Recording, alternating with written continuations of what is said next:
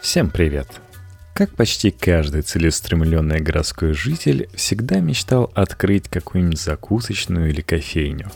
Об этом и будет сегодняшний выпуск. Открываем кофейню.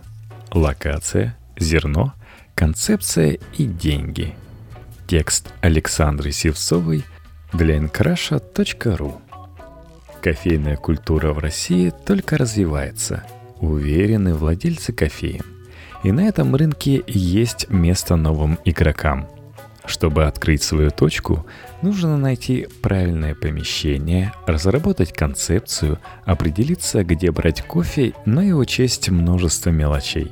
Основатели кофеина рассказали Инк, как начать с первого взноса в 12 тысяч рублей и почему арендодатель может предоставить помещение бесплатно. Поменять шинозавод на кофейню – Варить кофе мечтают очень разумные люди. Дмитрий Павленко, владелец кофейни «Эспрессо Байк» в Петербурге, прежде работал на рыбокомбинате, шинозаводе и в компьютерном магазине. Постепенно он понял, что хочет открыть свое дело. Вдохновившись кофейней на базе автомобиля, сменил машину на самодельный грузовой велосипед. Первое время велокофейня стояла в торговом центре в зоне фудкорта – Совладельцы кофейни Вестфо на Кропоткинской Мария Райлян и Константин Дмитриенко не имели опыта в ресторанной индустрии.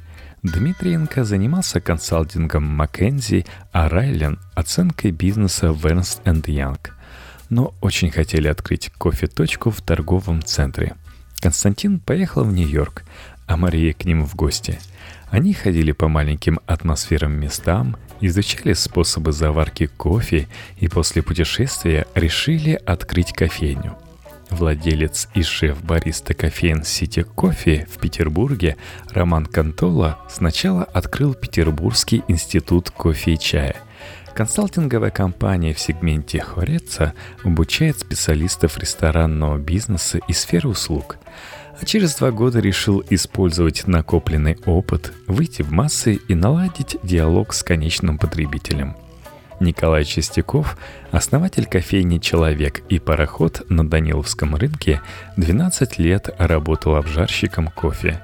Свой проект запустил почти случайно. Поступило выгодное предложение от Даниловского рынка установить там кофейню. Место решает все – Правильно подобранное место в будущем повлияет на успех и развитие кофейни.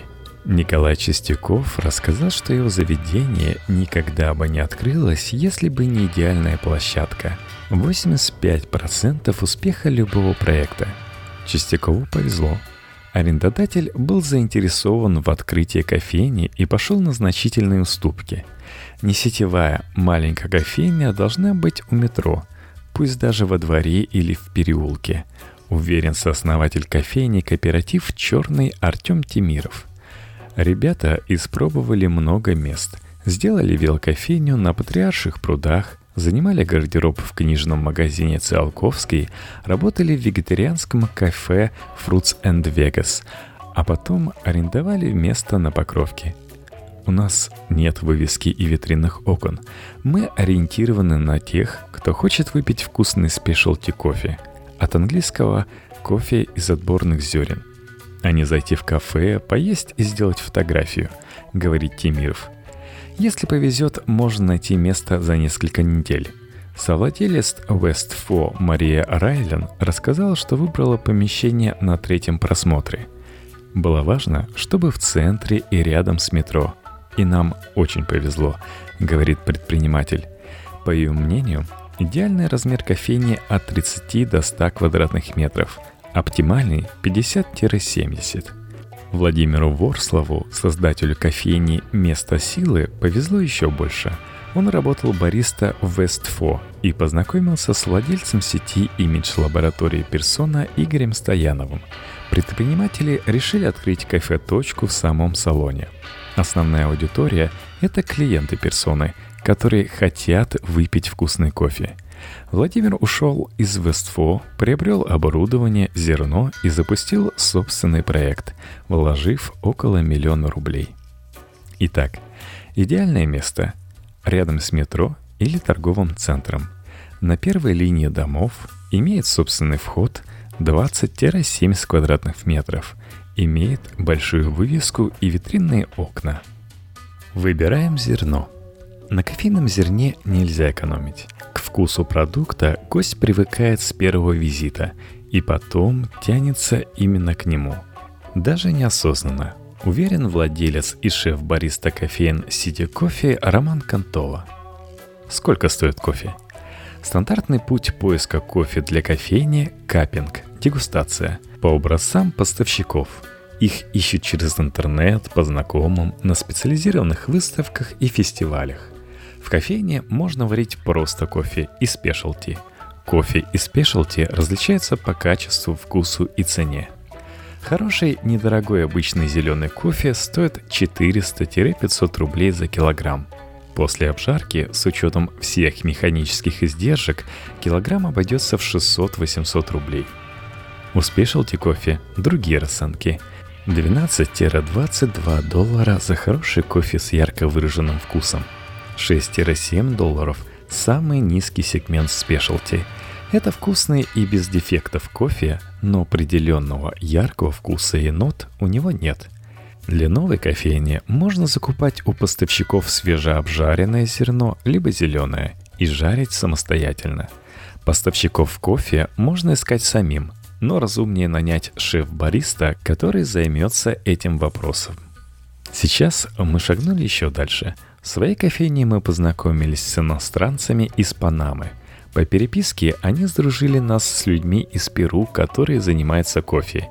И теперь они в провинции Ла-Флорида региона Чинчимая в Перу собрали и обработали для нас кофе сорта Катура по нашей рецептуре.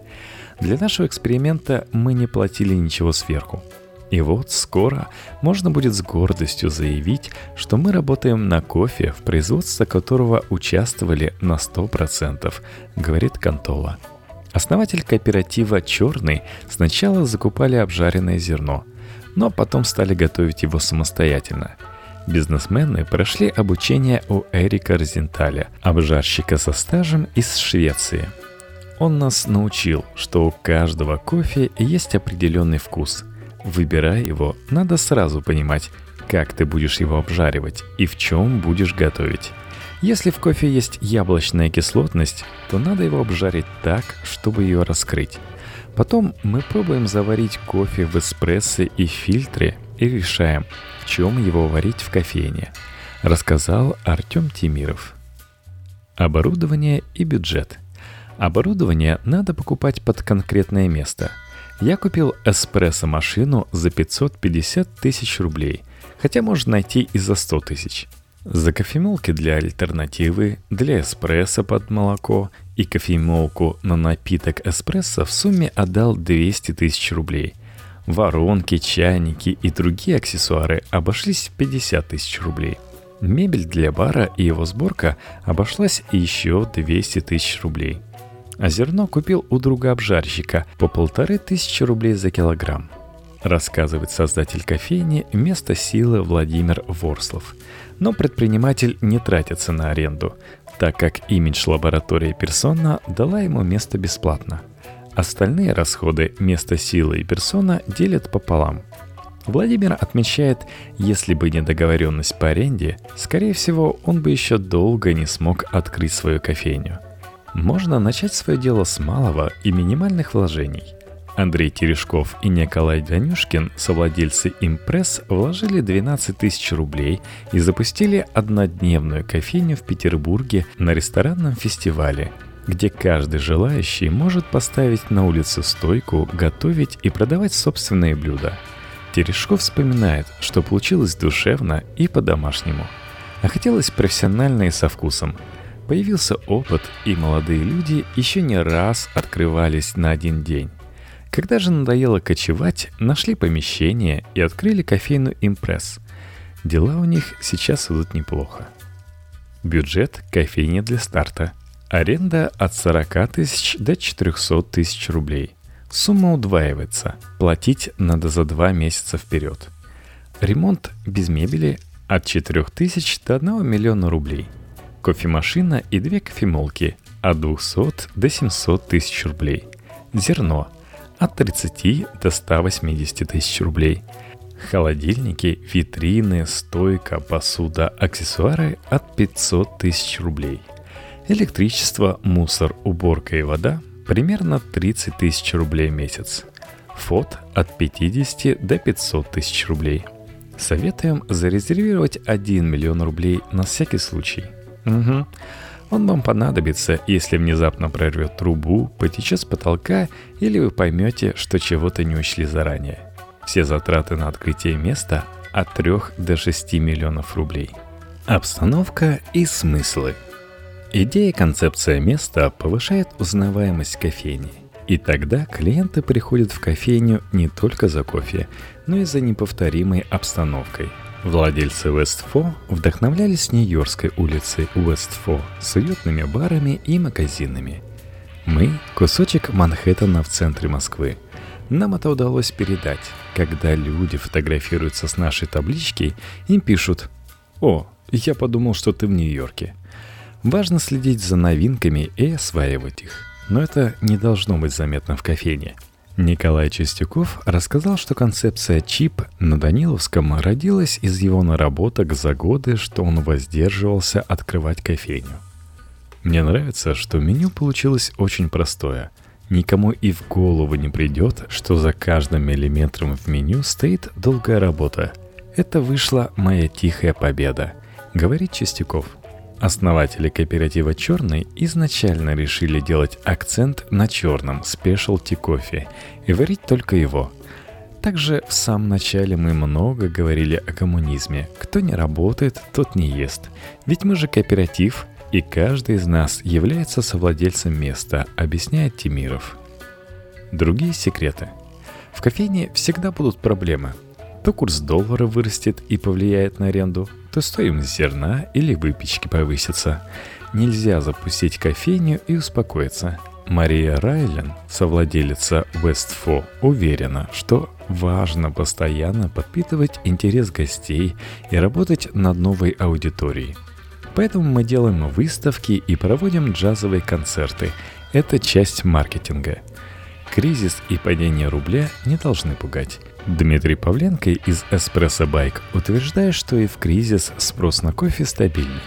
Предприниматель должен четко представлять, что именно он хочет открыть, а также какими ресурсами и опытом располагает. С самого начала мы не вписывались в неоправданные траты. Прежде чем что-то купить, подписать договор аренды или кредит, мы прорабатывали план «Б». Вдруг не выгорит. Конечно, выгорит – кричал во мне молодой предприниматель, но я старался подавить этот голос, рассказывает Николай Чистяков из «Человека и парохода» на Даниловском рынке. Если у вас нет плана «Б», денег или времени ждать, то вы не готовы. Самые плохие решения принимаются под давлением, считает Чистяков. Андрей Терешков рассказывает, что они с Николаем Данюшкиным допустили много ошибок из-за нехватки опыта – Дорого напечатали наклейки, не купили важное оборудование, запостали с регистрациями. Пункт первый – все посчитали. Пункт второй – пересчитали заново. Пункт третий – начали делать и потратили в два раза больше денег и сил, чем посчитали на втором пункте –